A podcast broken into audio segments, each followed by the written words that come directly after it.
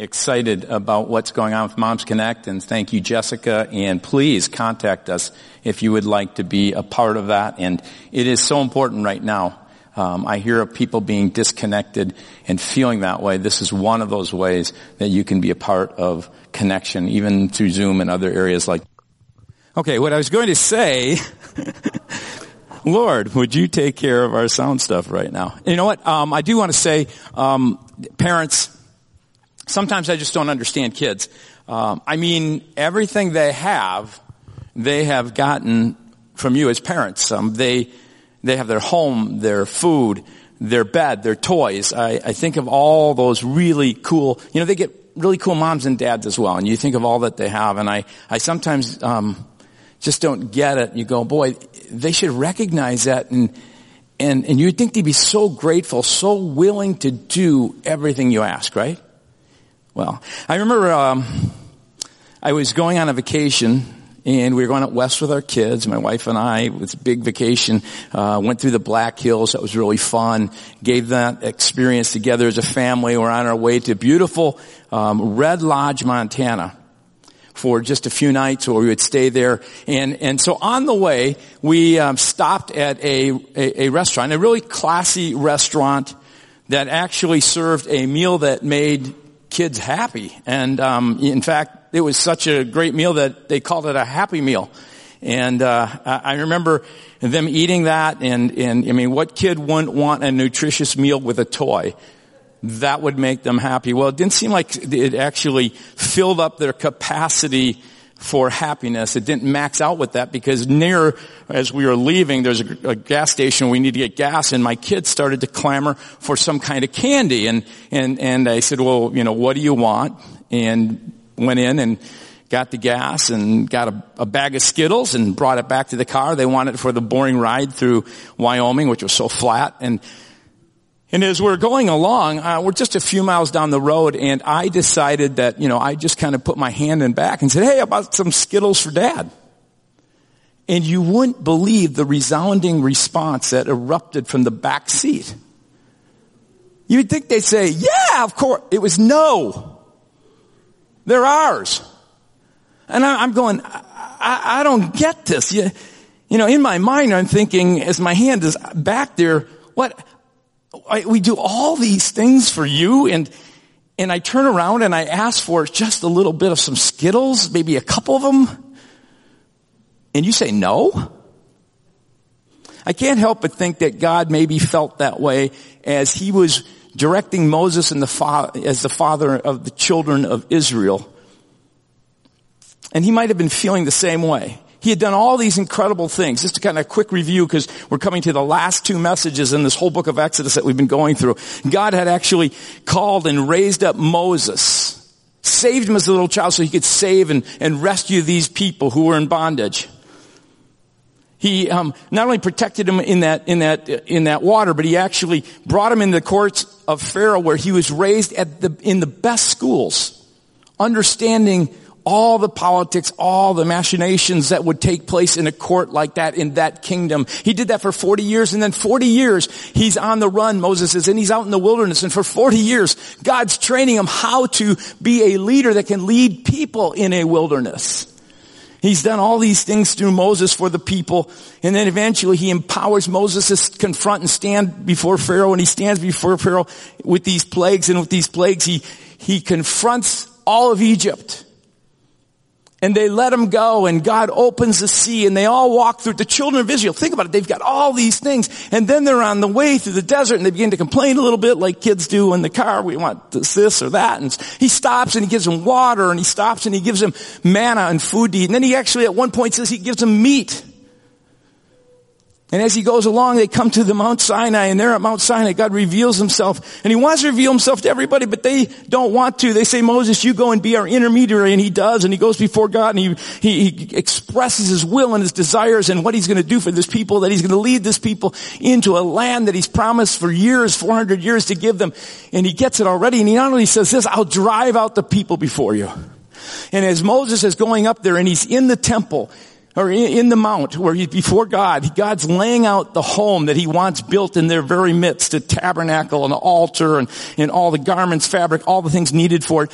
And Moses comes down and the people have rebelled. They have already turned away from God, made a golden calf. God says, I'm not going to go with them. Moses goes back up, pleads to God. God says, I will relent and forgive because of this incredible prayer that Moses had, knowing the authority and responsibility he had.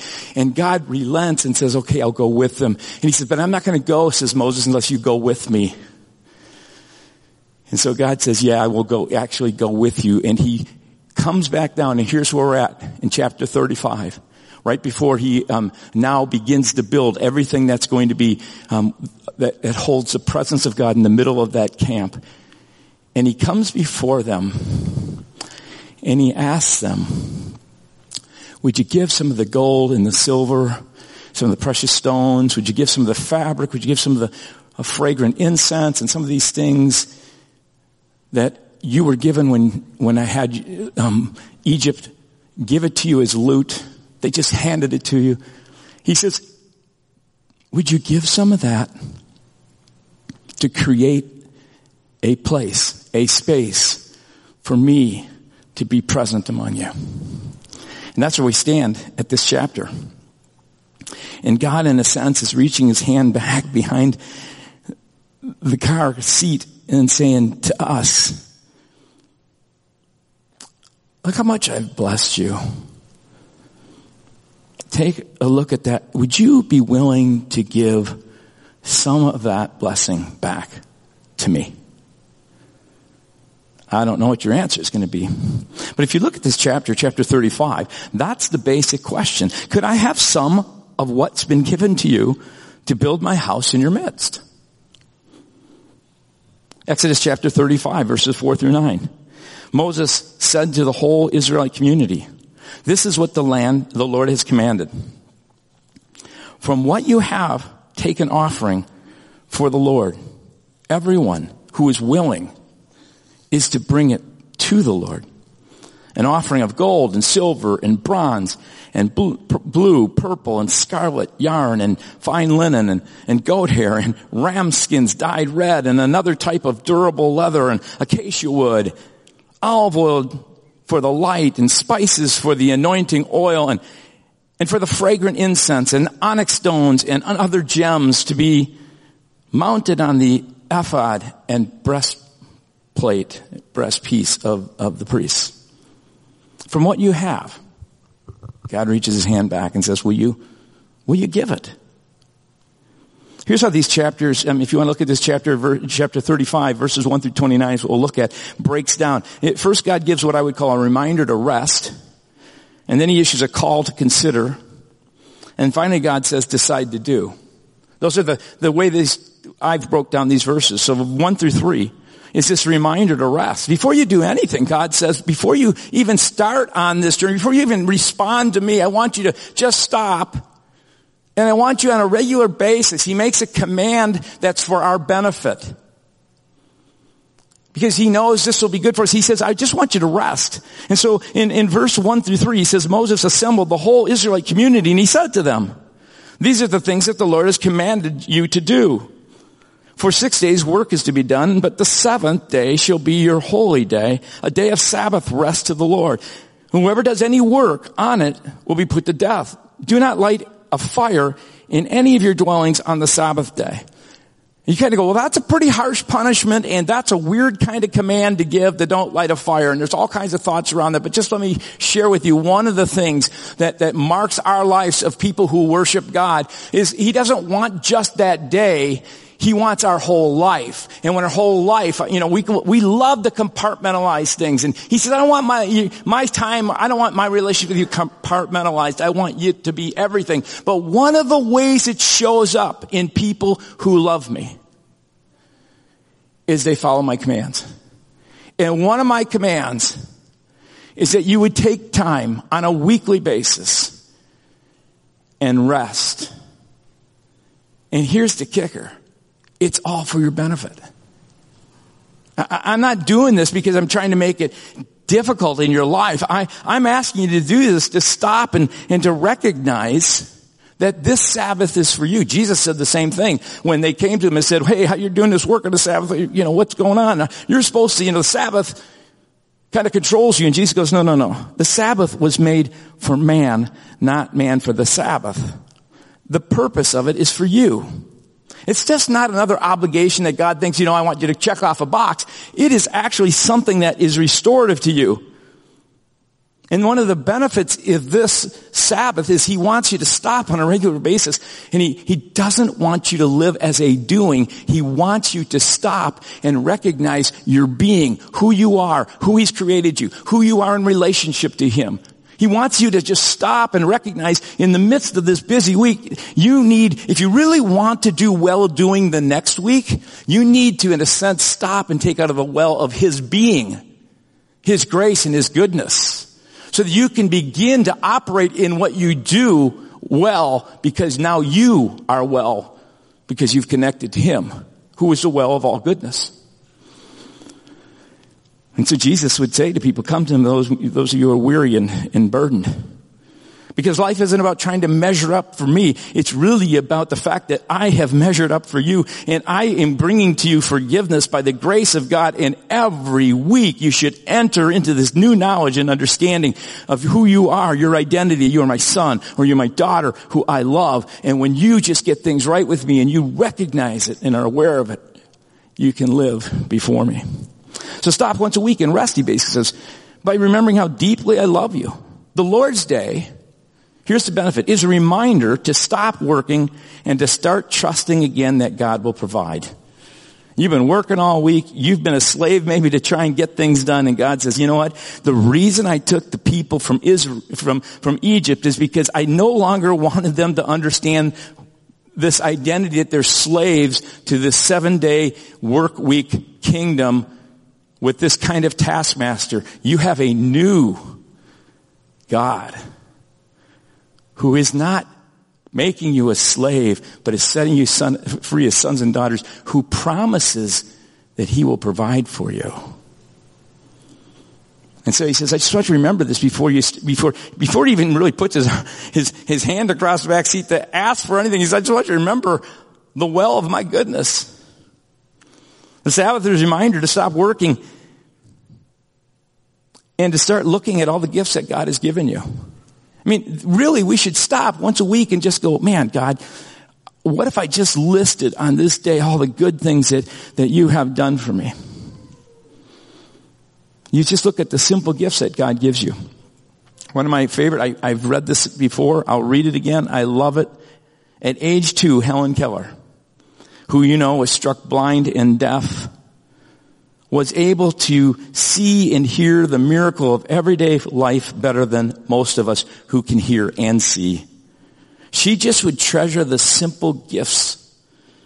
She writes like, I who cannot see find hundreds of things to interest me through mere touch. I feel the delicate symmetry of a leaf. I pass my hands lovingly about the smooth skin of a silver birch or the rough shaggy bark of a of a pine. I feel the delightful velvety texture of a flower and discover its remarkable convolutions and, and something of the miracle of nature is revealed to me. Occasionally, I'm very, if, if I'm very fortunate, she says, I can place my hand gently on a small tree and feel the happy quiver of a bird in full song. At times my heart cries out, longing to see these things, that if, if I can get so much pleasure from mere touch, how much more beauty must be revealed by sight. Yet those who have eyes apparently see little.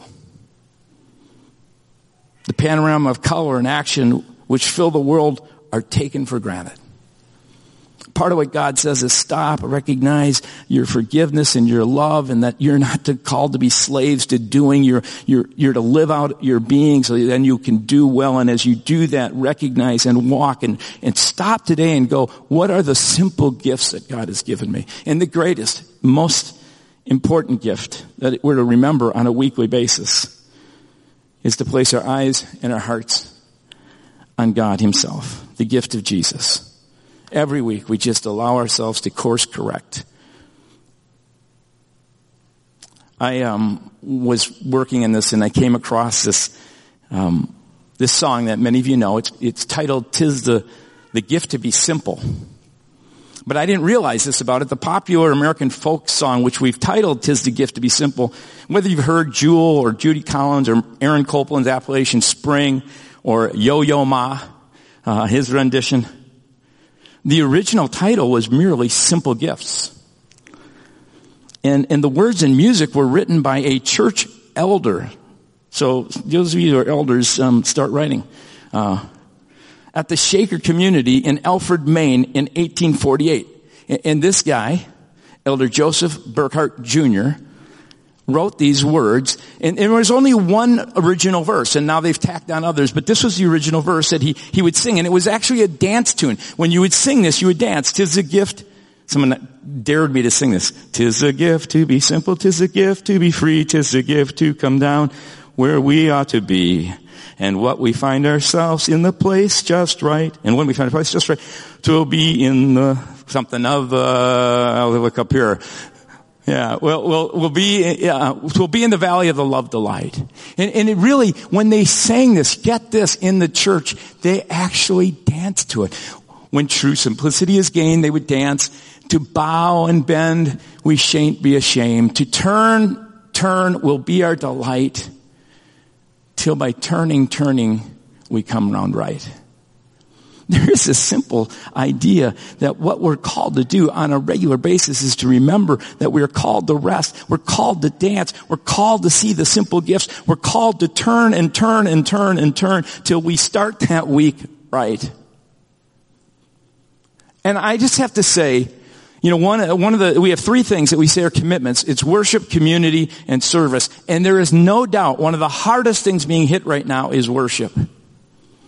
And I don't know if you're listening to a podcast uh, this later or you're just tuning in, but I just want to encourage you to really think about that aspect of your life. And so he willingly gives himself to you. And then I think he puts his hand in the back. Now he's kind of putting his hand in the back seat. And he says, would you consider, just imagine if you would, those of you who are here, if you're at home, uh, he's handing his, his hand out there and he said, would you consider giving something in response? And his question is really this. What will you give to build God's kingdom so that his presence can be known here? And that can look in a lot of different ways. That comes out in a lot of different ways. What will you do in your life to create space for God to live in it? Not, not compartmentalize, but I mean in relationship to God so that all the other relationships are where they're supposed to be. Then you say, God, how are you going to filter in these different areas? I read Exodus chapter 35, 4 through 19 earlier, but the main point is this in verse 5, God reaching his hand back from, and he says, from what you have, take an offering. The word offering is, again, not a compulsion. It's, it's a, it's a willing gift. So this word willing comes up again and again. Everyone who is willing is to bring to the Lord. It's not to the church. It's not to some food shelf. It's not to some um, charity that you think you're engaged with. It's to imagine in this, especially with regard to the church that is seeking to serve Jesus and submitted and committed to that. If you are finding your nourishment in that place, he said, what will you bring to this place? But it's not to this place. It's to the Lord.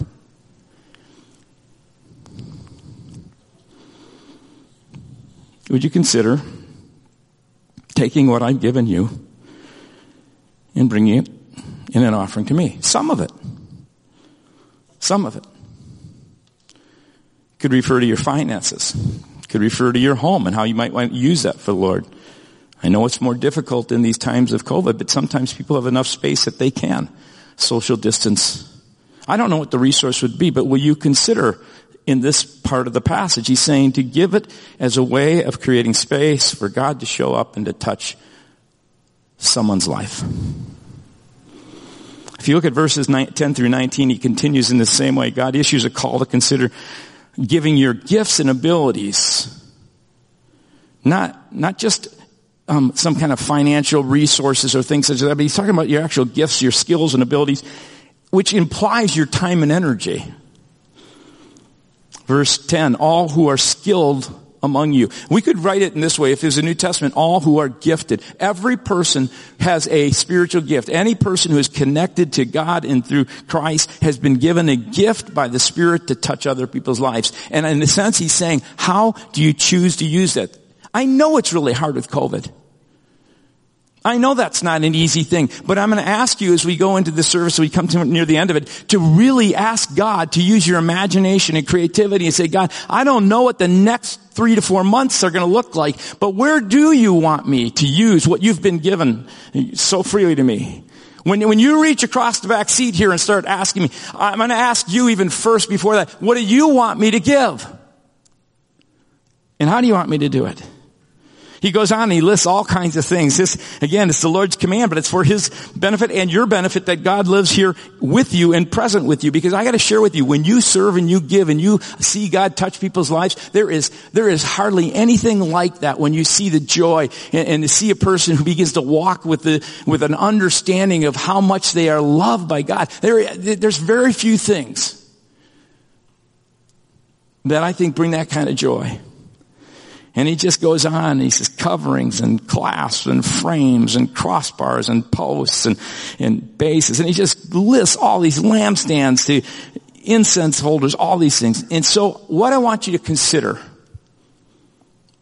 because God, who is the well of being, has given you things so that you can do these things well out of a sense of well-being in your relationship to Him.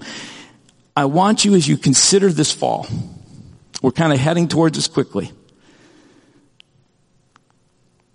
What am I going to do? What am I going to give? What does God want me to do? I'm going to ask, uh, I've asked Bruce uh, Drugsman to come up, who is our pastor, and specifically today we're going to talk about um, small groups. And, and the reason I wanted to stop and, and do this is because I know our attention span is already done.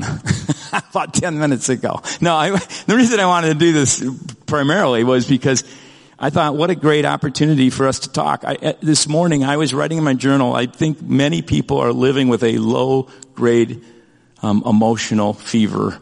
And I was, it's like something that's on the tip of your tongue, you just can't name it. And it's not depression, and it's not necessarily boredom, but it's, something around just social interaction and connection that just as daily has been taken from us. And, and so one of the ways that we as a church can do that is, is how do we help others get connected with others? How can we be connected with one another? So Bruce, I'm going to let you share a little bit about that. Yeah. Well, and and before I start sharing, can I just say thank you for inviting me up here to talk about small groups and not to sing and dance with you. Oh, I yeah, appreciate yeah, that. that. I appreciate you, that. You, think the dancing part? We can. You try the dance. I'll sing. Let's not. We want people to feel welcome here. Um, but we do. We do as we talk about COVID, especially, small groups have become really, really important, but they've also become really challenging. It's really, really hard to engage with people when you're not supposed to engage with people. And, and so we have, we've tried to, to double down and, and put more energy into these because they are so important to have that community. And so as we look towards the fall, we're looking to launch some new small groups. But that means we're looking for people to step in who are willing to be facilitators. And I say facilitator because I think we, we think of a small group leader and people get intimidated because they go, oh, I gotta lead a Bible study or I have to be an expert on something. And that's not what we're looking for. We're looking for facilitators. We're looking for people willing to be in community and engage in conversation. And a couple of ways that we're doing that specifically, last year we did a big push for the Immerse Bibles. So uh, if you were here and we did the Bible read through, we did the Immerse Bibles. What I love about these as a small group for a facilitator to step into is you're reading the Bible and then you're asking the same questions every week. So there's no like need for you to dig in and come to some significant understanding. You're looking at people and you're saying these questions. What stood out to you this week? Was there anything that you found confusing or troubling in the passages? And I love that question because it allows people to ask questions, but it doesn't require you to know the answer. I think one of the best things we can say is sometimes look at people and say, that's a great question. I have no idea. Call Bruce. Yeah. and then if I'm confused, I'll send you to Kevin. um, you know, did anything make you think differently about God? And how might this change the way we live? It's those four questions. And so I love that because I think from a facilitator standpoint, that's really easy. Because you're not coming in as some sort of expert. You're coming in as a co-traveler with people willing to say, let's pursue God together. The other one that we do a lot is um, small groups. Uh, sermon-based small groups. And if you download the Wayzata Free app, on the Wayzata Free app, you can find every week small group questions. Again, you don't need to be the expert to, to go through questions with people. You're simply asking questions and you're discussing, you're going, hey, what stood out to you this week? What, what in, in the sermon, you know, and so here we have God gave a reminder to rest. And so you can start there and say, hey, let's read Exodus and let's talk about what Sabbath looks like. What does that actually mean and how, where does the rubber meet the road? And again, you're not coming in expected to know the answer. You're coming in going, I want to travel with you. I think one of the reasons these have worked well and we do it in one of the groups that I'm doing it with is because we get so much information that we don't ever really take time to process it. Right. And so I think that's a, a, helpful way to do it. Yeah, and you can process it together and you can talk about it and you can walk through it and, and you can get it on the app. We email them out every week. We have paper copies. I mean, it's really, there's, there's no reason where you can look at me and say, well, I do it, except I can't get them. Like we're literally making it as easy as you want. So, and then the third area that we're really looking to push into is I know there's people out there who are experts, or who are experts maybe not in a given topic, but are experts in leading a conversation. And we want to have some learning circles, we're going to call them, some groups that get together for six weeks at a time. You're not committing to, I'm going to spend the next eight years with these people. We're looking for some people to take and, and dive into some deeper and challenging conversations. Whether that's, we have a learning circle, uh, at least one going on right now around race. We could have learning circles around finance and giving, politics, LGBT, all sorts of stuff to really dig in and say, for six to eight weeks, we're going to dive into a really challenging conversation. Because having that conversation face to face in a yeah. small group is way more productive. It's way more productive than simply sitting by yourself and reading one topic or one view or, or looking online and trying to find, or sitting in a, in a scenario like this where we have many, many people and, and a one-way conversation. So we want to push into that. So I'm, if you're a person who goes, I would love to help facilitate a new group, or I'm already in a group and I'd like to welcome more people into my group, I'd love to talk to you about how we do that. Thanks, Bruce. Appreciate it. That's what I want you to consider is where are these areas that God is calling me to, to, to say, hey, would you give some back? And, and I want you to think about your finances. And I just want to say to the church family, you have blessed us. You have continued to give. Uh, and I can't tell you how grateful I am for that. But I'm going to ask you to think about it. Because God might be saying in some cases, because of your circumstances, maybe that stretch of faith, He might be calling you to do something different. Or He may be, for some of you, as you're being blessed, He's saying, I want you to step and do more. Some who might be given 3%, He said, I want you to move it up to 5 or even some of you are given 10, he's saying 12. I don't know what God's calling you to do. That's in that area. What about your spiritual gifts? What about your time? What about Sunday mornings? How is that prioritized? he's just a call to consider is what he does here. But then if you look at verses 20 through 29, he says, now decide to do something about what you've considered. I want you to make a decision and I want you to commit. What I love about this is that God comes to his people through Moses. He gives commands that are for our benefit. And then he says this, I want you not to make some kind of spontaneous emotional decision. I want you to think about it. Because I want joyful, willing responses. I could have used my parental authority and said, okay kids, I want three as a tax. But that's not what I wanted. Exodus 20 through 21 says, Then the whole Israelite community withdrew from Moses' presence. They withdrew from his presence. They did that in order to consider what God was asking them to do. What kind of commitment should we make? And, and then everyone who was willing and whose heart moved them came and brought an offering to the Lord for the work of the tent of meeting, for all its service and for its sacred garments. And the best way to look at this is we're not bringing it to build something here. We're bringing it to build places where the kingdom of God can come in and touch people's lives. And I don't know what that's going to look like, but we always say, imagine a church that does whatever it takes to serve the West Metro. So what does that look like as you begin to imagine and say, God, what is it that you're calling me to do? It could be just to, to do what you've been doing. And I want you to note this. The stress, you just can't stress this enough.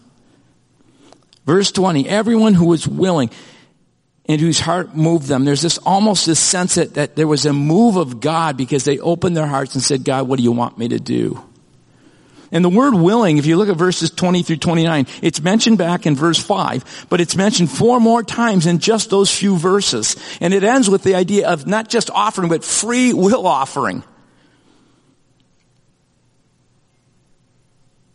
And then the word brought also occurs seven times in verse 20 through 29, which is an interesting thing. It's this whole idea that not only were they praying about, thinking about it, they were excited, they brought it. They, it was, it was in their being to want to give it. I, um, have a grandson and I've shared with this about my grandson every once in a while. In fact, I've got pictures.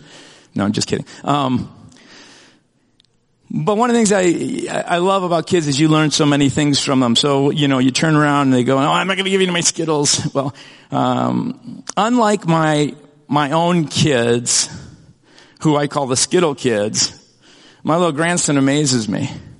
He shares food and stuff he really likes.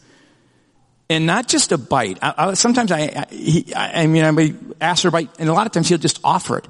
And, and he'll, he'll take a bite and then I'll take a bite and then he'll give me a bite and then it's just back and forth. It's like in his little heart to want to do that. And I got to tell you as a grandparent, I just, I go, whoa, it just moves me. And I can't help but think that's not how God responds. When he sees people whom he's blessed and he just says, you know, I just want you to bless others. That's, that's all about church. Let's forget about all the stuff about church. Let's just Get it down to its basic being. I want to bless you so you can bless others. I want you to love me and through me love others. It's as simple as that. And if we were willing just to say, God, here's what I got. I'm going to give it to you. I want to bless others. Can you imagine? There would be a move of God. And I, I truly believe there is a move of God that we're in right now, and it's really a matter of whether we want to step into it. And part of our stepping into it, and I'm going to say it's really clear, so if you're listening and live, part of our stepping into it is your obedience. It really is. It's not about someone else's obedience, it's about your obedience. So I just want you to consider what is God calling you willingly and then I want you to decide to do it. I'm going to ask the worship team if they'd come and they're going to lead us into a song and I want you to be thinking about this. One of the things we say that makes a person's spiritual life um, grow and, and vibrant is three things. Worship, community, and service. We talk about this. Worship, community, and service. And I'm going to ask you in relationship to God, what is He calling you to do in worship? Worship is giving your whole self, but it also means this. On a weekly basis, I'm going to spend some time with the worshiping community. What does that look like? I don't know in this time, but God does with community. What does it mean for me to be connected? I might not be able to do it, but I could maybe do it through Zoom. I need to be, you might need to just say, Bruce, I want to be in a small group. Or I want to be in Moms Connect. And we talk about service. Every person has a spiritual gift. The question is for you to ask God, where do you want me to, to use it? Some of you know it. Some of you will stumble into it by just in faith saying, God, I'm going to try this. And with COVID, I don't know what it'll look like. So as you hear this song, and you make this commitment, uh, whatever it's going to look like in your heart, I'll come up and pray in just a moment. But I want you to ask God as you consider what it is He wants you to willingly give. Let Him speak now. Let Him speak to you sometime through this week. Father, we as a community, just look here in the room and it looks like weak, but God, you have your church spread in every home, in every place, and you can place on people's hearts. There is no better time. There are people right now who need Jesus like never before. They are so disconnected. They are finding themselves in hopeless situations. God, breathe into us the life and the love that we might serve so sacrificially in ways that people go, God's here. Do you know the people responded to Moses and they had to actually at one point tell them to stop giving? May that be Jesus. Here in our church and in every church that worships you in this Twin Cities. God, move in this Metro West in a way we've never seen before. Release your Holy Spirit. Whatever holds us back, whatever traditions, whatever things that we hold on to, oh, gentle Holy Spirit release our hands and give our hearts. We give them to you in Christ's name. Amen. God bless you. Um, I pray, Spirit of God, just descend and fall on us and, and bring glory to Jesus because of the great gift of our Father God. Thank you.